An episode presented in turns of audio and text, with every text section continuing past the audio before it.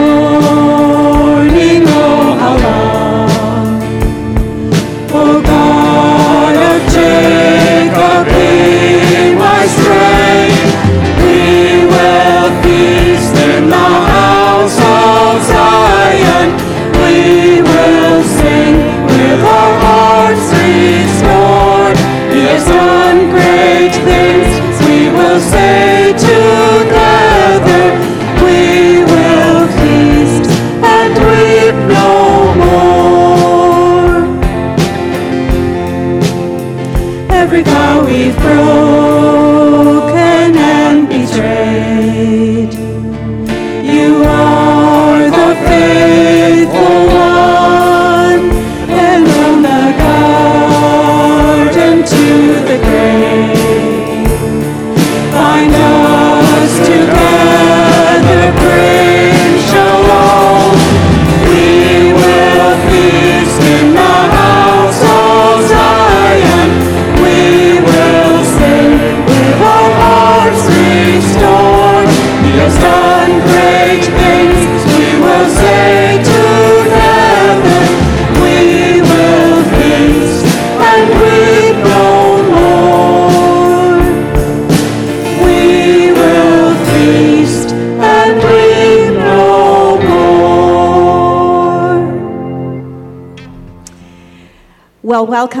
each person who is here in our worship center, those who are in the West Wing, those who are joining us by live stream, and those who will watch this recording later.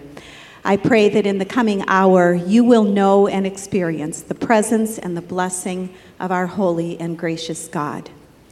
If you're new to Ivanrest Church, I'd like to give you a special welcome and invite you to stay after the service for refreshments and also join us. We have lots of opportunities this morning for fellowship and for learning. Um, if you have any questions or if you need directions within the building, you are welcome to ask anyone, but especially people who are wearing a lanyard like this. Hopefully, we can answer your questions. Today, we're especially pleased to welcome Nate Rusticus and his family, Rachel, Julia, and Ella Grace.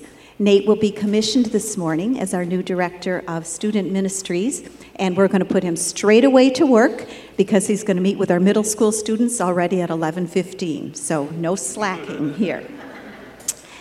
We have many opportunities to learn and strengthen relationships today during worship, including celebration of the Lord's Supper, in Gather and Grow right after worship, and then at the church picnic later this afternoon. All of the details uh, were on the screen and they're in the online newsletter and also in this worship folder, so please make sure to consult those if you have questions. That was a lot of preliminary talk. Let's take a moment to quiet ourselves, and I invite you to join me in a word of prayer as we prepare our hearts and our minds for worship. O God of all creation, you alone are God, and you alone can satisfy our longings. We come to you today to give you the honor and glory you are due, to rejoice and celebrate and find our rest in you. As we, your people, gather, we do so around the table and we become one.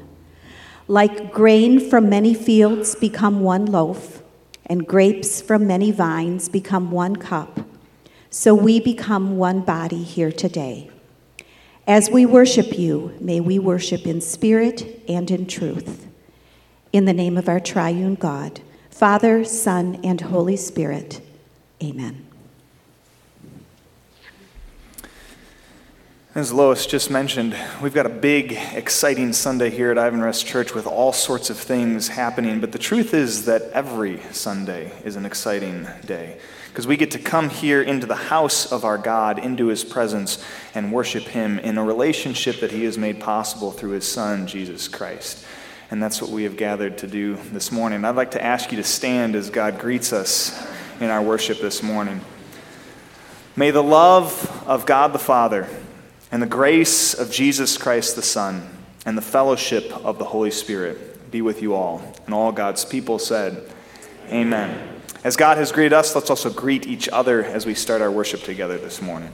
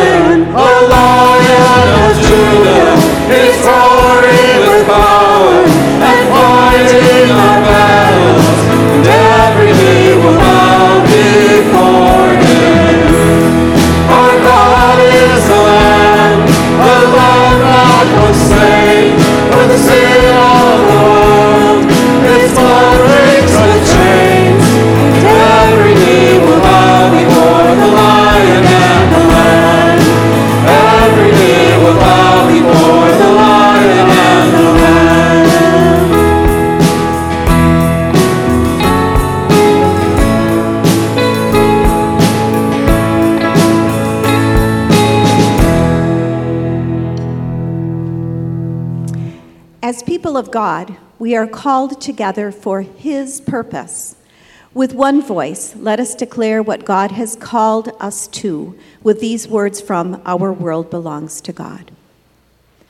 Joining the mission of God, the church is sent with the gospel of the kingdom to call everyone to know and follow Christ and to proclaim to all the assurance that in the name of Jesus there is forgiveness of sin and new life for all who repent and believe.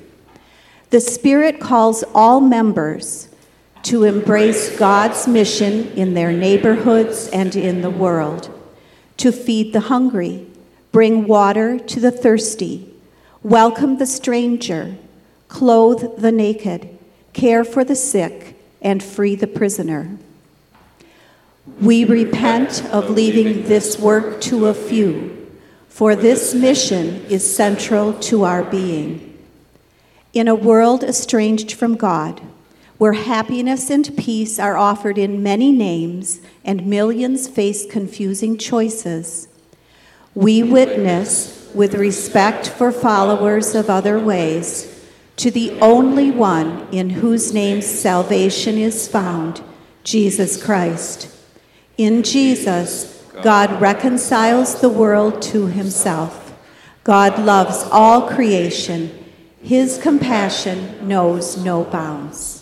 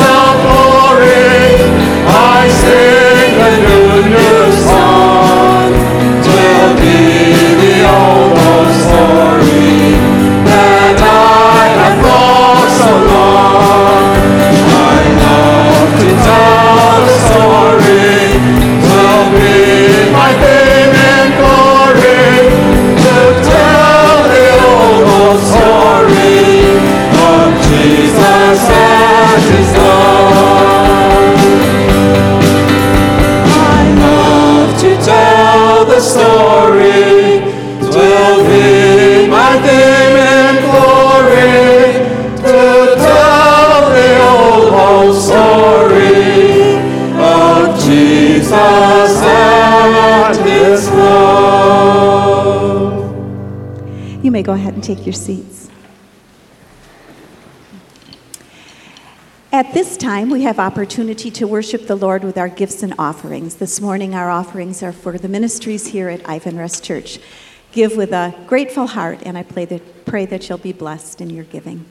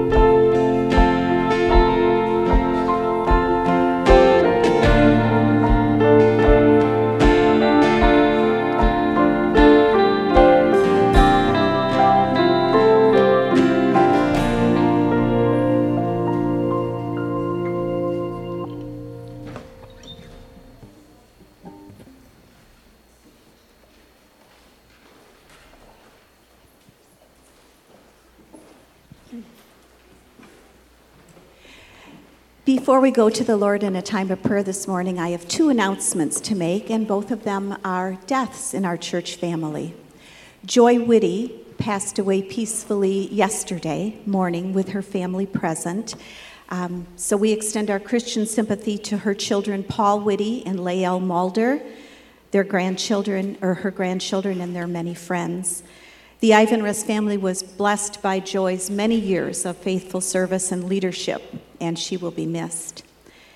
Also, this morning, Marjorie Guzen, sister of Doris Willemstein, passed away.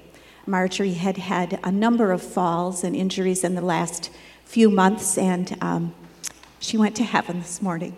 So we extend our sympathy to Doris and to the rest of that family. Details about visitation and funeral services for both of those sisters will be shared as soon as we learn what those are. Let's go to the Lord in a time of prayer.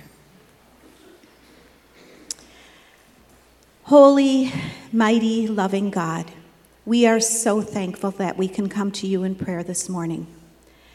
Today, many of us have troubled and heavy hearts. We mourn the loss of our sisters Joy and Marge. We're troubled by the remembrances and losses of the September 11 attack 20 years ago. We're concerned about the health of family and friends. We're anxious confused, and frustrated by the COVID pandemic. We shudder at the images of panicked refugees from Afghanistan.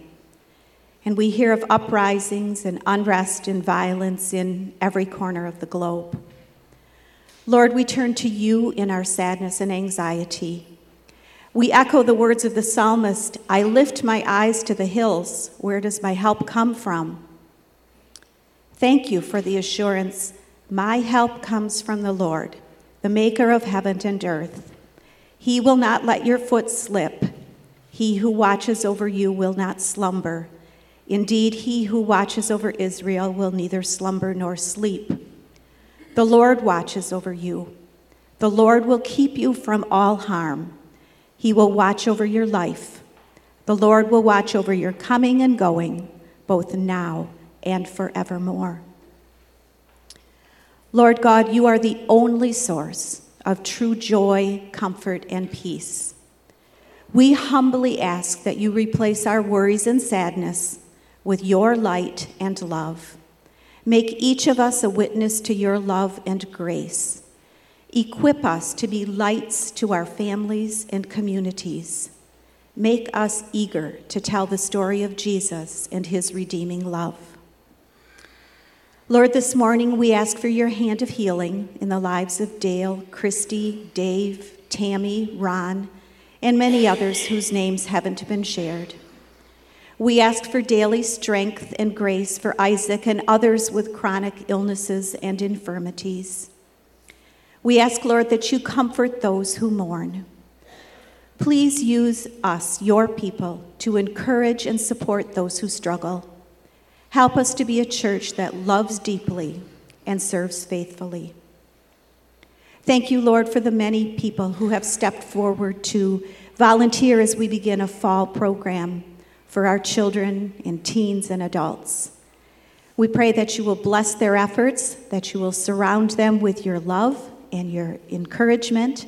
We ask that they have enthusiasm and joy as they serve you. And bless all of us who benefit from those opportunities to learn and to communicate and live with one another.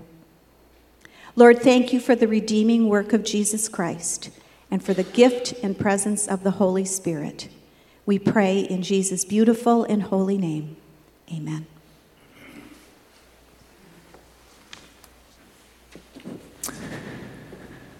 Well, thank you, Lois. And it's uh, been a little while since I've done a children's message, so I'd like to invite any kids who are uh, feeling comfortable with that to actually come forward and gather around me here on the steps of the stage. And I've got a little book that I'm going to read for you all.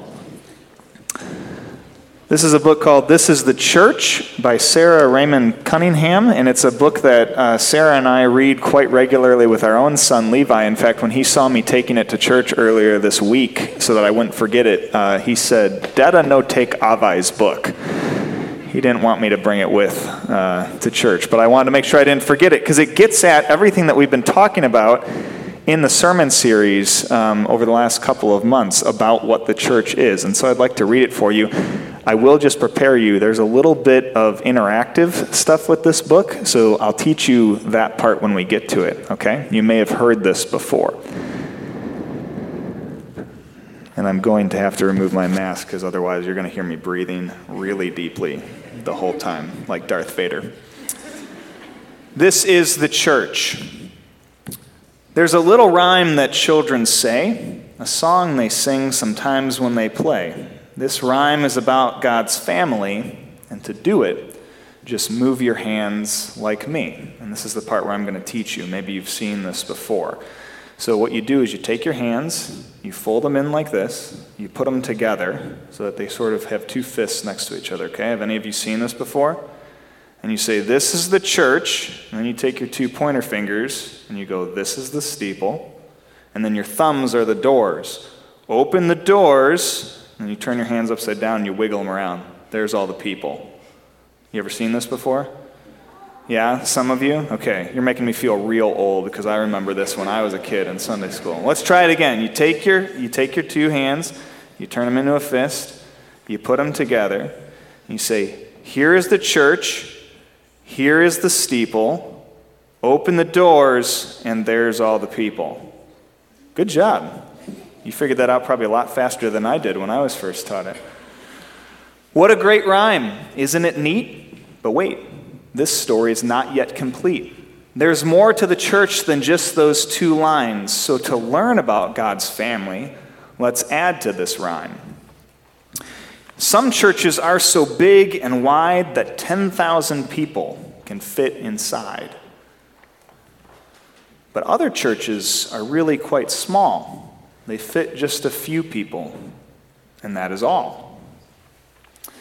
And some people have church right where they are, right in their houses, and that's not very far. And not all churches have roofs and floors. Some don't have steeples, and some don't have doors. Some people have church under the stars, and God comes and meets them right where they are. And in places where it's not safe to be found, some people even have church underground. And church isn't something that stands still, you know. The church follows God's people wherever they go. The church moves in buses, planes, and cars to share God's love. The church has gone far. The church works among the sick, hungry, and poor with people in need wherever they are.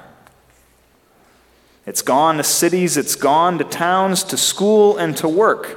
The church gets around. But how does this work? How can this be? Can a church really move like you and me? Well, that's the secret. It certainly can. Church moves through your feet and it works through your hands. The people are the church, don't you see? Church is a word for God's family. Because Jesus said, Where there are two or three who gather in my name, that's where I'll be. So let's go back to the old rhyme now. Get your hands ready. We'll show you how. Here is a building. It may have a steeple. But where is the church? The church is the people. On this day, the church welcomes you. You're part of God's people. You're the church too. And you are. You're all part of the church, and so is everybody else who's gathered here. And that's what we've been talking about in our sermon series for the last couple of months. So you can make your way back to your seats. And everyone else, we're going to wrap up that sermon series now. I'm going to ask you to turn with me uh, to our text this morning, which is Acts chapter 1, verses 1 through 11. We've been looking at what it means to be the church and kind of the biblical and theological origins of the church uh, for the last uh, couple of months, actually, and we're going to wrap that up this morning. Acts chapter 1, verses 1 through 11. And uh, this is the gospel writer Luke. This is his second book. He's writing to somebody named Theophilus, which literally means son of God in Greek. Uh, this is the person that he addresses both of his books to, and this is what he writes here in Acts chapter 1. In my former book, Theophilus, I wrote about all that Jesus began to do and to teach until the day he was taken up into heaven after giving instruction through the Holy Spirit to the apostles he had chosen. After his suffering, he presented himself to them and gave many convincing proofs that he was alive. And he appeared to them over a period of 40 days and spoke about the kingdom of God. On one occasion, while he was eating with them, he gave them this command Do not leave Jerusalem but wait for the gift my Father has promised, which you have heard me speak about. For John baptized with water, but in a few days you will be baptized with the Holy Spirit. Then they gathered around him and asked, Lord, will you at this time restore the kingdom to Israel? He said, It is not for you to know the times and dates the Father has set by his own authority but you will receive power when the Holy Spirit comes on you. And you will be my witnesses in Jerusalem and in all Judea and Samaria and to the ends of the earth. After he said this, he was taken up before their very eyes, and a cloud hid him from their sight. And they were looking intently up into the sky as he was going, when suddenly two men dressed in white stood beside them. Men of Galilee, they said, why do you stand here looking up into the sky? This same Jesus who is taken from you up into heaven will come back in the same way that you have seen him go into heaven. And this is the word of the Lord. Thanks be to God. Brothers and sisters in Jesus Christ, in the movie Toy Story, one of the characters, Buzz Lightyear, has a catchphrase. Uh, you see, Buzz is a space explorer. He's an astronaut of sorts, an adventurer, a fearless pioneer who's willing to go to the absolute limits of the known universe in the name of discovery, exploration, and innovation. Never mind the fact uh, that he's just a toy. Buzz doesn't know that, at least not at the beginning of the movie. Um, in his mind, he's a daring trailblazer right on the edge of another thrilling adventure. And so, throughout the movie, whenever Buzz is about to do pretty much anything, he always boldly declares, to infinity and beyond. And then he does whatever he was going to do. For Buzz, that phrase perfectly sums up everything that he's about, because in his view, there are no limits that can stop him, no restraints to hold him back, nothing that can restrict or dampen or rein him in. No matter what he's up against, he'll get past it, keep pushing forward, and go as far as possible. To infinity and beyond, indeed. Well, in the same way, Jesus actually gives his disciples here in this text a, a, a, similar sort of catchphrase. It's actually more of a mission statement than anything. But in verse 8, Jesus tells his disciples, You will receive power when the Holy Spirit comes on you, and you will be my witnesses in Jerusalem and in all Judea and Samaria and to the ends of the earth. In other words, Jesus says to his disciples, You will be my witnesses to infinity and beyond.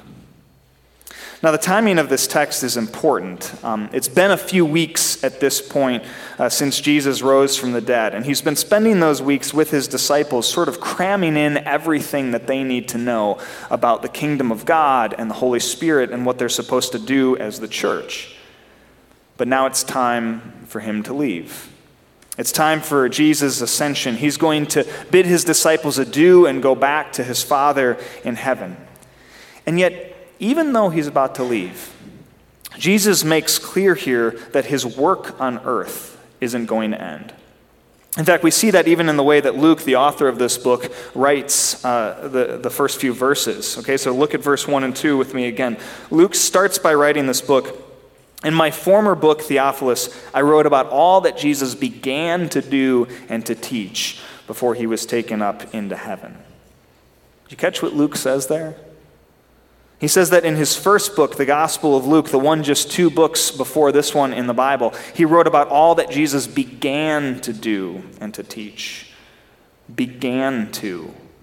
That phrase is important. Because, in other words, what Luke is saying here is that Jesus' work, his ministry, his mission here on earth, it wasn't going to end with his ascension. Instead, it was going to continue.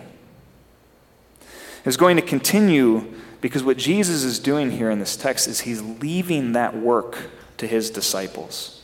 His ministry is now their ministry, his mission is now theirs. They're supposed to pick up everything that he's leaving them, pick things up right where he's leaving them. Jesus is going back to his Father, but the work that he began will go on because it's going to continue through his people still here on earth. To put another way, in Luke's gospel, his readers got to see Jesus going about his work himself. Here in this book, in the book of Acts, they're going to get to see his people, his disciples, going about his work. And there are no limits to that work. That's part of what Jesus is saying to his disciples here in verse 8. He's telling his disciples that his work, their work now, to spread the gospel, to continue God's mission, to serve as his witnesses, that work has no bounds. It's going to take them to the very ends of the earth. In fact, that's something that we actually get to see unfold in real time here in this book. Um, pretty much every commentator points this out, but verse 8 actually functions as an outline of sorts for everything else that we see in the book of Acts. Jesus tells his disciples here that they will be his witnesses in Jerusalem and Judea and Samaria and to the ends of the earth. And it turns out that's exactly what we see unfold over the next 28 chapters of the book of Acts. Uh, for example, chapters 1 through 7 of the book of Acts take place close to home for those disciples, so right around the city of Jerusalem.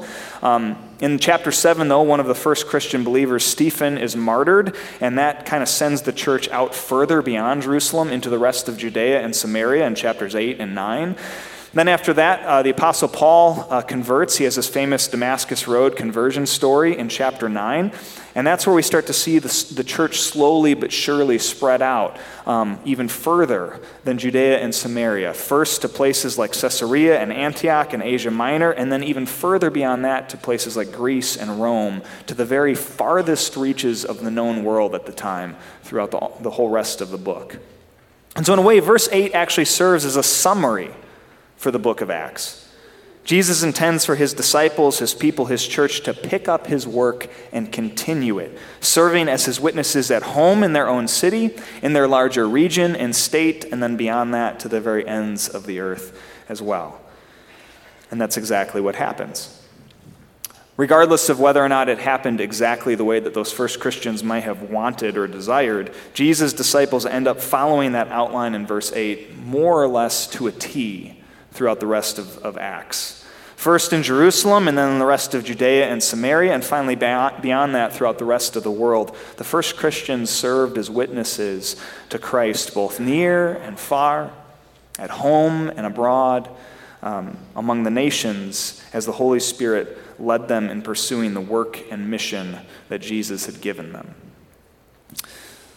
That all brings up uh, what I think is an important question, though which is what exactly does it mean to be a witness for Christ in the first place? If that's what, what Jesus is calling his disciples to here, what does that mean? Yeah, that's a word that gets thrown around a lot in church circles, doesn't it? Witness. You know, as Christian believers, we talk about living as Christian witnesses, witnessing to Christ, sharing our witness with others. Other than just being a Christianese term uh, that we use uh, in the church, what exactly does that look like? Well, to be honest, I think being a Christian witness means more or less the same thing that it does to be a witness outside of the church. Um, that's because, put simply, a witness is someone who tells the facts. That's what a witness does in a court case, right?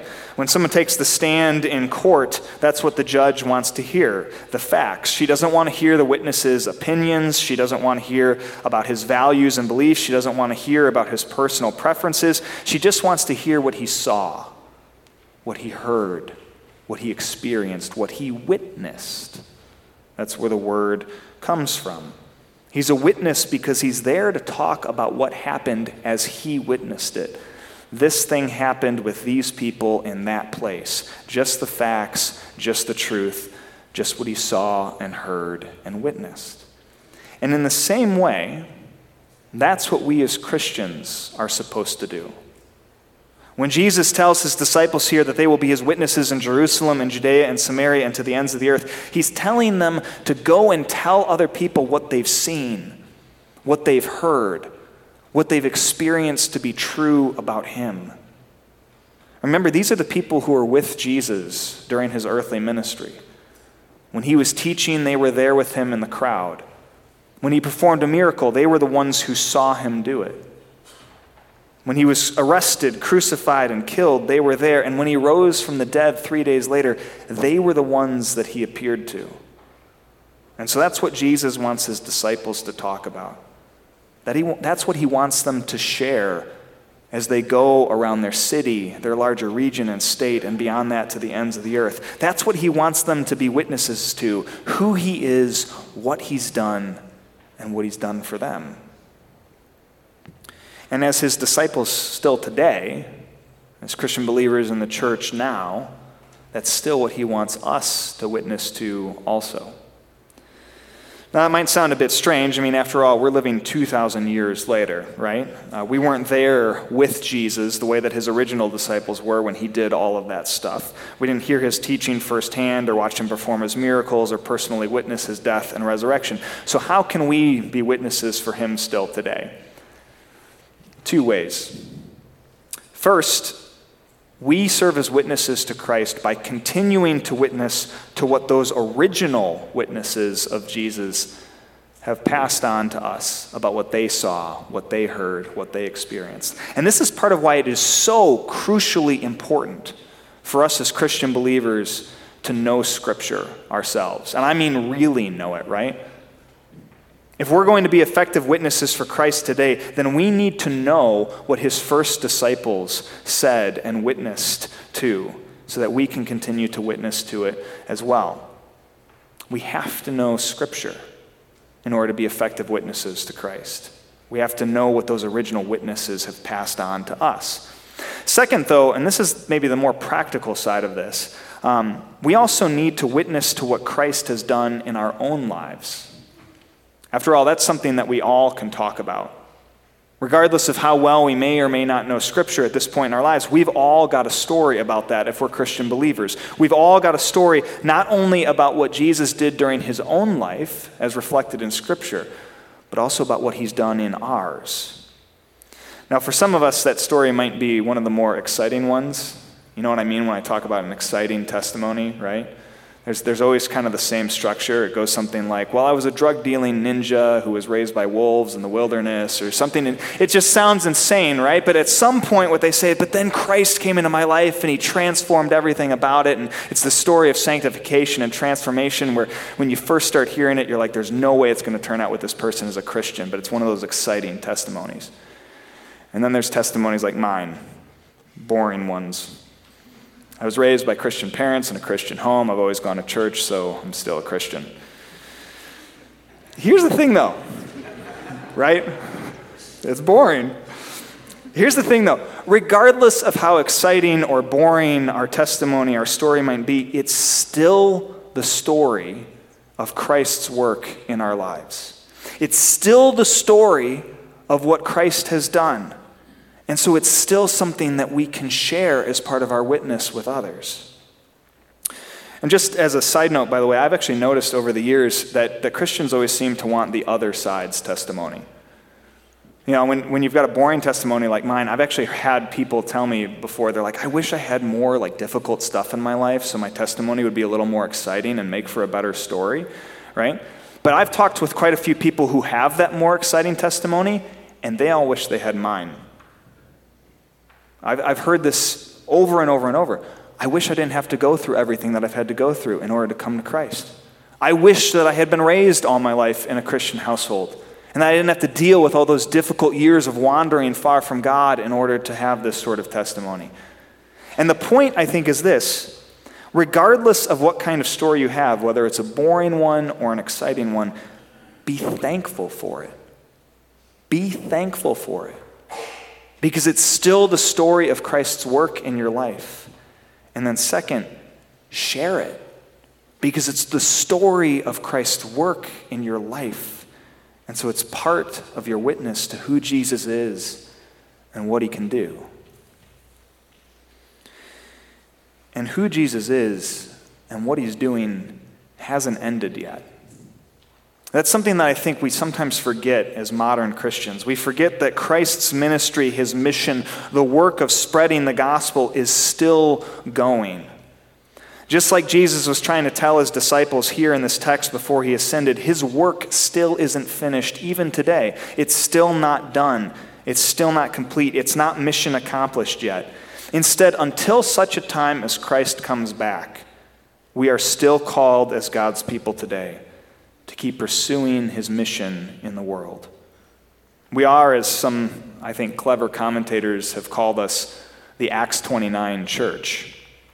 Now, some of you, and by some of you I mean maybe one of you, might be thinking Acts 29, but Brandon, there's only 28 chapters in the book of Acts. So, what's Acts 29? Well, one of the interesting things about this book is that Luke doesn't really give it an ending. This is something pretty much every commentator on Acts will talk about. In the last few chapters of this book, um, Luke is, is dealing with the Apostle Paul, and he's telling the story of, of how Paul ended up under house arrest in Rome.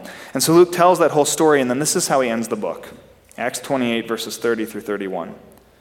For two whole years, Paul stayed there in his own rented house and welcomed all who came to see him.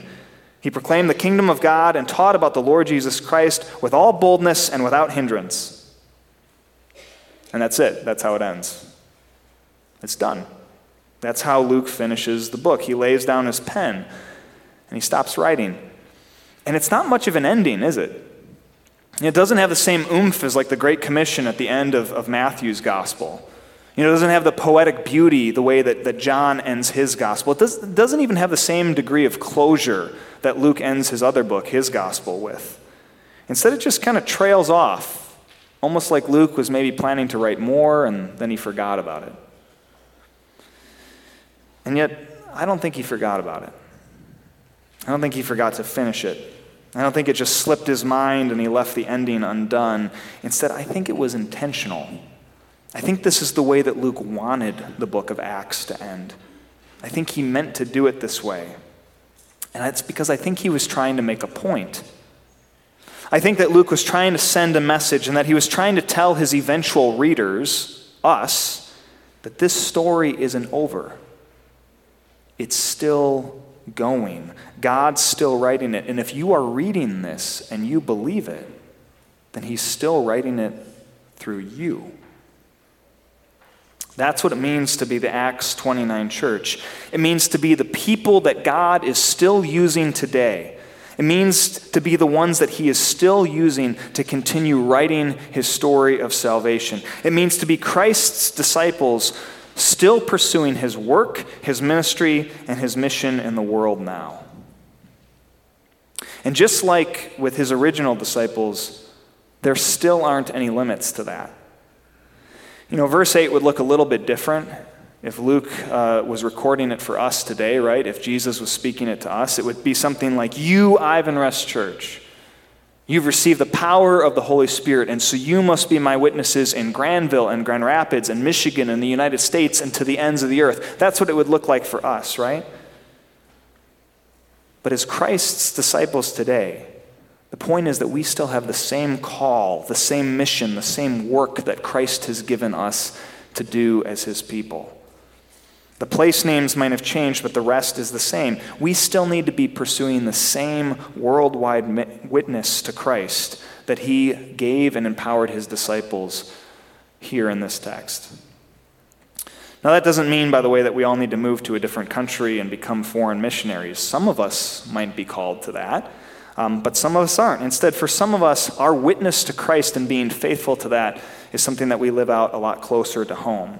Uh, after, not, after all, not all the first Christians in the early church uh, went off uh, and became traveling missionaries. Some of them did, right? You've got Paul, and you've got Priscilla and Aquila and Apollos and Barnabas, and they traveled all over the world. But a number of other early Christians stayed closer to Jerusalem and continued to be faithful in that context there. You know, Peter seems to travel a little bit, but he also pops up in Jerusalem quite a bit as well. James, Jesus' brother, actually became the head of the church in Jerusalem, and there were others as well. When it comes to God and his mission in the world, we need all kinds. We certainly do need people who are called to go to other countries and witness to Christ there. And if that's you, if you felt that call, then you need to follow that calling. And don't let anyone talk you out of it and say, well, it's not practical, it's too dangerous, how are you going to pay for your student loans? You have to be faithful to that call if God has given you that one. But many of us instead have to be faithful to that call closer to home. Witness to Christ here. While some of us might be called to things like foreign missions, many of us are called to the mission fields that are right in our own backyards. It's our schools, our workplaces, our neighborhood, our book club, our friends, our mechanic, our hairdresser, anyone who we know who doesn't know Christ yet. Anyone who hasn't heard, and I mean really heard, the good news about him. Anyone who hasn't experienced the joy, comfort, and peace of the gospel, that's our mission field. For me personally, uh, for the last few years until we left Milwaukee, uh, it was my gym. As a pastor, it's kind of hard to do evangelism. You know, you work at a church, pretty much everyone you know goes to that church, right? So your opportunities to cross paths with unbelievers kind of becomes a little more difficult. But a few years ago, I read a, a, book on evangelism where the author made a recommendation. He said, "Look, if you don't know that many non-Christians, and I realized I pretty I didn't know you know any in Milwaukee." Said, "Find a way to to do the things that you love and enjoy with people from a different background, with with non-believers." And I thought, well, I, I really like working out. Um, you wouldn't know it by looking at me, but I do that pretty regularly. Um, so I decided instead of doing that in my basement with the home, home workout programs that I'd done for years, I would instead join a gym. And so I joined a gym in Milwaukee, and by the time we left, I had been there for about two and a half years. And it really did become my mission field. Uh, for instance, there was this one guy who I worked out with regularly um, who had a habit of asking me, he knew I was a pastor, and so anytime he saw me, he'd say, Hey, Rev, what's the good word this week? What you preaching? And so I, I told him. And he kept asking, too, every week. Hey, Rev, what's the good word this week? What you preaching? And so I'd tell him. Uh, one of the coaches and I developed a close enough friendship that she actually opened up to me about some relationship problems that she was having with her boyfriend. And she actually asked me how Sarah and I made our marriage work. And one thing led to the next in the conversation, and I ended up being able to share the biblical vision for marriage with her.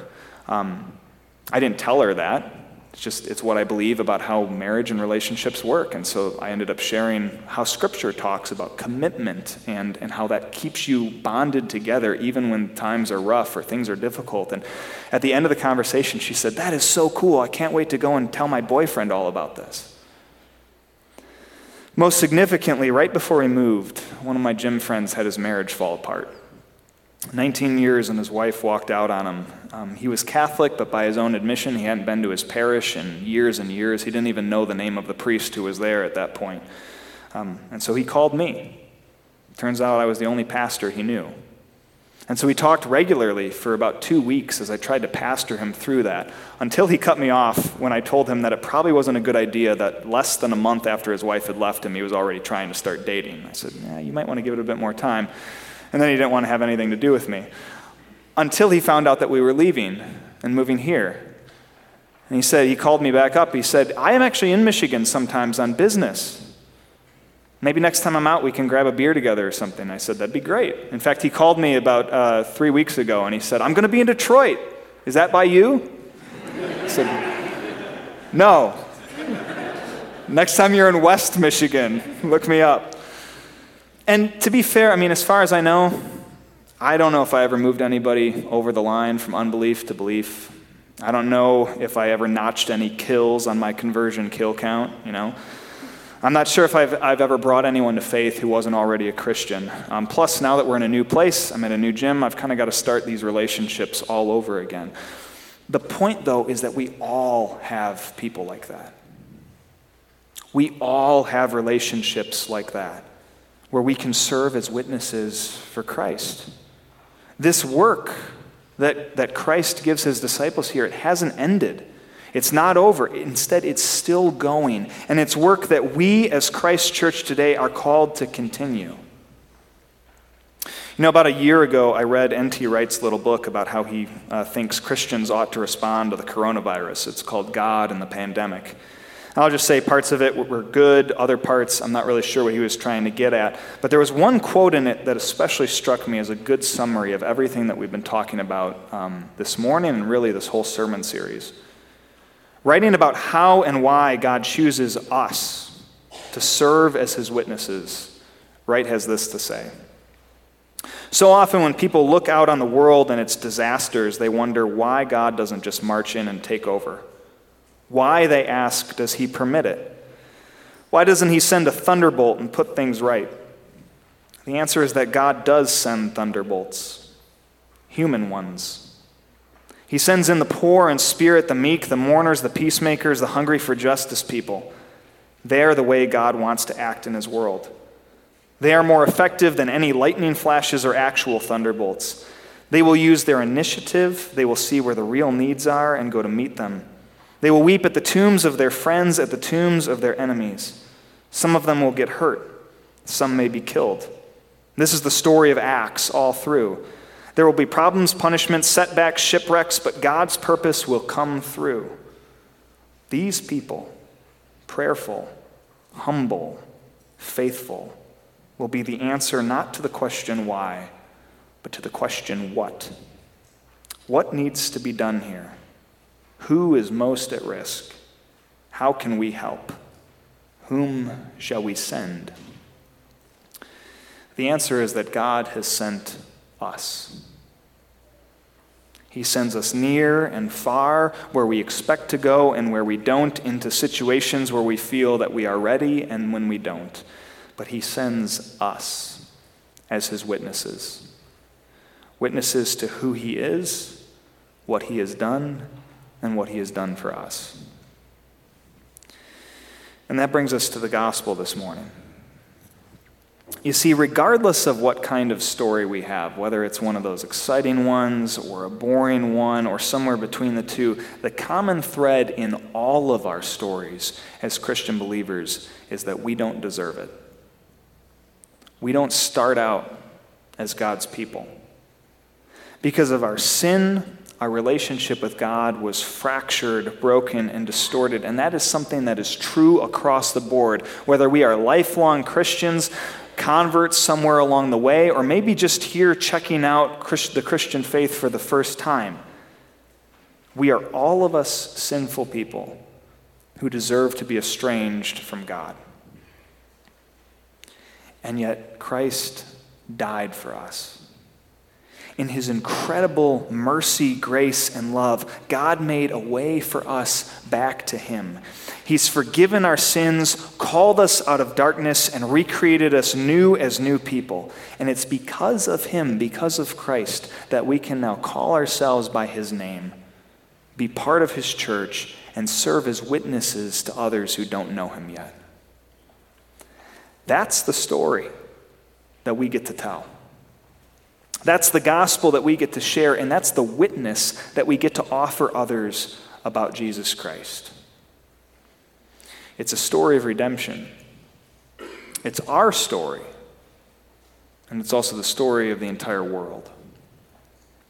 As the church, as God's people today, the work, the ministry, the mission of Christ continues. This story isn't over. The ending hasn't been written yet. But by God's grace, He continues to write it through us. Thanks be to Him. Amen. Will you pray with me? Lord, in many ways it makes no sense. Rather than do everything yourself, which you are eminently capable of, you have chosen us as fallen, sinful, distorted people to call back to yourself and use us to go about your work in the world. It's because of Christ that this is possible, and we look forward to the day when He will return and complete that good work in us. But Lord, in the meantime, make us faithful. Lead and guide us through the power of your Holy Spirit so that we can indeed serve as your witnesses, right around home, a little bit farther out and to the ends of the earth. we pray this all in the name of our Lord and Savior, Jesus Christ. Amen. This morning, uh, as Lois already mentioned, we have uh, an additional privilege, um, not just to gather together for worship to celebrate the Lord's Supper, but also to commission our new director of student ministries, Nate Rusticus. And as some of you know, Nate and his wife Rachel, and then their, their girls, Julia and Ella Grace, they've had a little bit of a whirlwind uh, recently. They accepted this position about a month ago, and in the time since have had to wrap up relationships and jobs and sell a house back in Indiana where they were living. They actually just moved here this past week on Thursday. Uh, as Lois mentioned, he's already teaching a class after worship uh, this morning, so he's diving right in. And so, Rusticus family, we are so excited to have you with us and joining us in the work of God here at Ivanrest Church. And Nate, I'd like to invite you forward at this time uh, before your partners in ministry uh, this morning as we commission you to your work here. And that is, by the way, what, what we are. We are partners in ministry uh, with Nate uh, here in our church. Um, that's really what we've been talking about throughout this entire sermon series how we are God's people and how we are called to serve Him. Um, and yet, as His people, God also gives us uh, leaders to help teach and guide us as He forms us into His disciples who can go about the work of ministry that He has called us to. And so, Nate, that is your role, along with the rest of our staff and our office bearers here as well at Ivan Church. Um, it's your honor to lead and guide us as, as we grow as disciples of Jesus Christ and, and work for his kingdom. And so we look forward to that. We look forward to having you work with us, uh, to seeing how you use the gifts and passions that God has given you here um, for our ministries, and look forward, we look forward as well to seeing how God is going to use you to spread the grace of his gospel message um, with our students and with our young people, and, and really uh, in all of us and in our lives here uh, in the years to come. A major truth of that gospel good news that we believe as Christians is that God values community and relationships. And obviously, we see a, a, a perfect example of that in that uh, God sent his son, Jesus Christ, to make our relationship with him possible. And, uh, and that's what we get to commission you to do as well, is to create community for our young people and relationships for them, uh, first with each other, with you and the other leaders, and then most importantly, through you uh, with, with God himself. Um, for Nate to be successful in that work, though, each one of us must partner with him. Uh, we must respect him, support him, and accept his help as he seeks to empower us to disciple and grow our young people in the faith of Jesus Christ. And so this morning, I'd actually like to challenge all of us as a church to do three things. First, to pray for, encourage, and support Nate as our director of student ministries as he begins his work here. Second, to value and pour into the students and young people of our church, uh, seeing them for what they are as members of Christ's church and his kingdom already. And then finally, for those of us who are willing to actually partner with Nate in a special way as volunteers in our youth ministries as well, um, to develop meaningful relationships with our young people so that together they and our volunteers can see the, the light of Christ shining in each other. So I invite you, Ivanrest Church, to receive Nate and his family uh, for what they are as gifts of God given to us to help us know him more. And at this point, I'd like to invite actually all of our staff members uh, forward who are with us this morning. Uh, so, anyone on the Ivanrest staff, I'd like to invite uh, you forward to join with Nate here because it's really uh, it's Nate doing this work. It's all of us together, and uh, this is the group of people that, that you pray for, um, that we need you to encourage and support as we go about the work of ministry of serving this congregation. I'd also like to invite any office bearers who are willing to come forward at this time and, uh, and just lay hands on, on Nate and our staff or gather around us.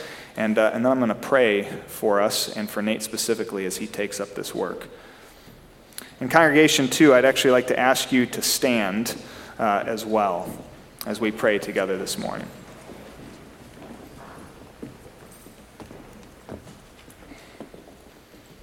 Let's pray. Lord God, Father, Son, and Holy Spirit, as we've talked about this morning, you have called and equipped all of us to serve as your people. And we thank you for that calling that you have placed on each and every one of our lives, the ways in which you have transformed and sanctified all of us and made us your people. And yet, Lord, we thank you for the leaders who are gathered up here on this stage, uh, whether paid staff, or office bearers, elders, and deacons, Lord, you equip your church. And we thank you for the leaders that you have given to us to equip us as your people. We thank you specifically for Nate, for the ways in which you have led and guided him throughout his life so that he can now come to a place of leading and guiding us here in our church. Lord, I thank you for his family, for Rachel, and for Julia, and for Ella Grace, for their response to your call as well to move states and to come here and to become part of this family of Christ. And Lord, we pray that you will bless them and bless Nate's ministry among us. Make us people who are willing to support, encourage, and most importantly, pray for him and his family. Empower him for the work that you have given him to do, starting already this morning. Help him to create connections with our young people, both in and outside of the church, so that we can continue to serve as a light and a witness for Christ in your mission in your world.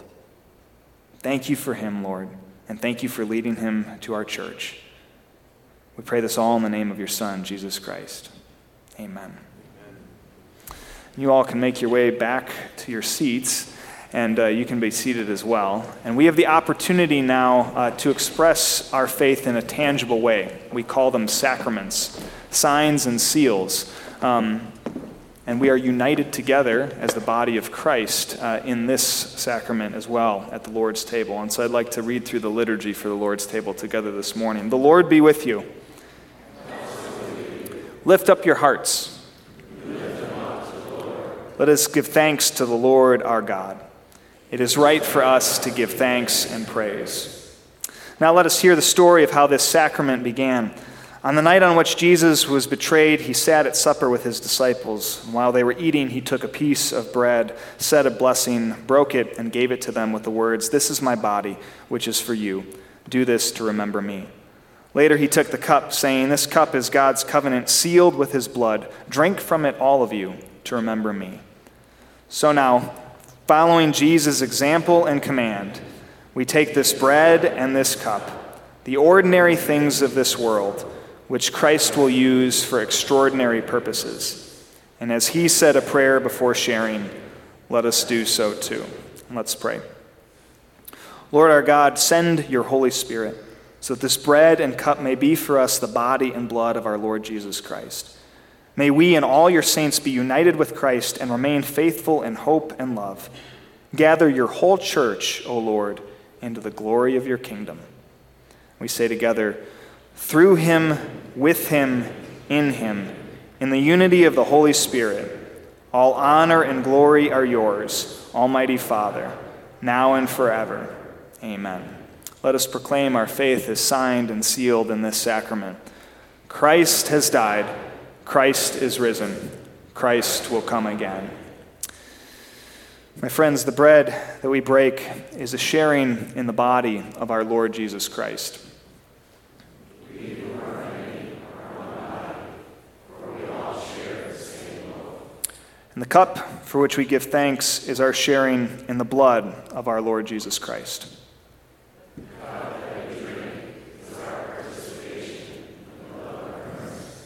These are the gifts of God for the people of God. I'd like to invite our elders forward at this time and to take a seat in the front row. I'm just going to go over a few details because we're doing communion a little bit differently right now um, than we typically would. Uh, we're going to actually have the entire congregation come forward to be served um, for uh, at least this Sunday and the next couple of times that we serve communion. Um, so every time uh, when, when you come forward, each section will have two servers at the front of it. So two elders. One will have a plate of bread, and the other will have um, a plate with, with cups with the juice in it. Uh, you can make your way down the left hand side of your section, come past the, the two elders. Uh, the first one will place a piece of bread in your hand, and then you can take a cup from the second one. Um, as soon as, as you have the piece of bread, the elder will say, The body of Christ given for you, you can eat it. Take the cup, the elder will say, um, The blood of Christ shed for you, you can drink it. There will be waste baskets for you to dispose of them as you make your way back up the right hand side of your section to your seats. Um, if you need to be served where you are seated, um, we will also have a, a roaming elder. Um, so just try to catch that person's attention. It will be Twyla. Um, so just try to catch her attention and have her come and serve you where you are seated. Um, if you need gluten free bread, wherever you're seated in the sanctuary, just ask that you come to one of these two stations because we have some gluten free bread that are right next to these tables here. Um, I think that's it. Sorry, it's different. Um, this is a means of grace. That's what we believe about sacraments. So you might have to offer us a little bit of grace if this, you know, isn't quite what we're used to. If you are in the West Wing, by the way, um, Luke Neuheisen will be back there to facilitate you through uh, the process as well. Um, but as I said, these are the gifts of God for the people of God. Let's come to the Lord's table uh, this morning. And elders, you can step forward at this time. Oh, and worship team, you can come up as well. See, I knew I was going to forget something.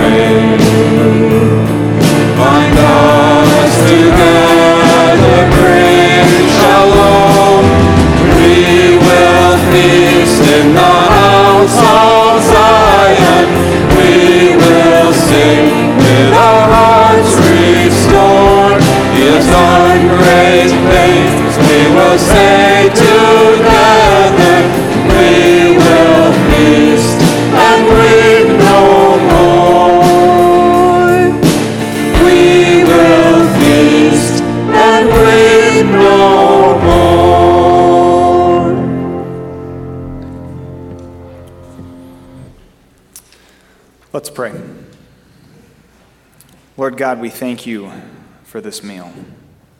We thank you for everything that it signifies and seals within our hearts. We thank you that in this meal we meet with you, we experience your presence, that you nourish us in our faith, that you bind us together as a body of believers, as brothers and sisters in Jesus Christ, both here and with believers all around the world. Thank you for your grace and mercy to us. And it's in the name of Jesus that we pray. Amen. I'd like to ask you uh, to please stand uh, to receive God's closing blessing as we end our time of worship together uh, this morning. Uh, before I offer that, just a couple brief announcements. First, um, Gather and Grow is starting up this Sunday, uh, so all our different classes. Um, elementary, you will be meeting in the main gathering room. Middle school in the east west gathering room. Adults, uh, you will be in the west wing on the other side of the building. We have our church picnic tonight uh, from 4 to 7 p.m. Um, starting next week, we've got a membership class for anyone who's interested in that. Those signups are online, um, so please sign up if you'd like to do that. And also, starting next week, we'll be, getting, we'll be starting a new sermon series uh, on the Psalms of Ascent. We have a book study that's going along with that. There are signups for that as well online, and then we also have some signups, some paper signups in the back uh, in the connections corner. With those things in mind, receive God's blessing this morning as His people. God go before you to lead you. God go behind you to protect you. God go beneath you to support you, and God go beside you to befriend you. Do not be afraid. And the blessing of God the Father, and the Son, and the Holy Spirit be upon you all. Do not be afraid, but go in peace to love and serve the Lord. And all God's people said, Amen. Amen.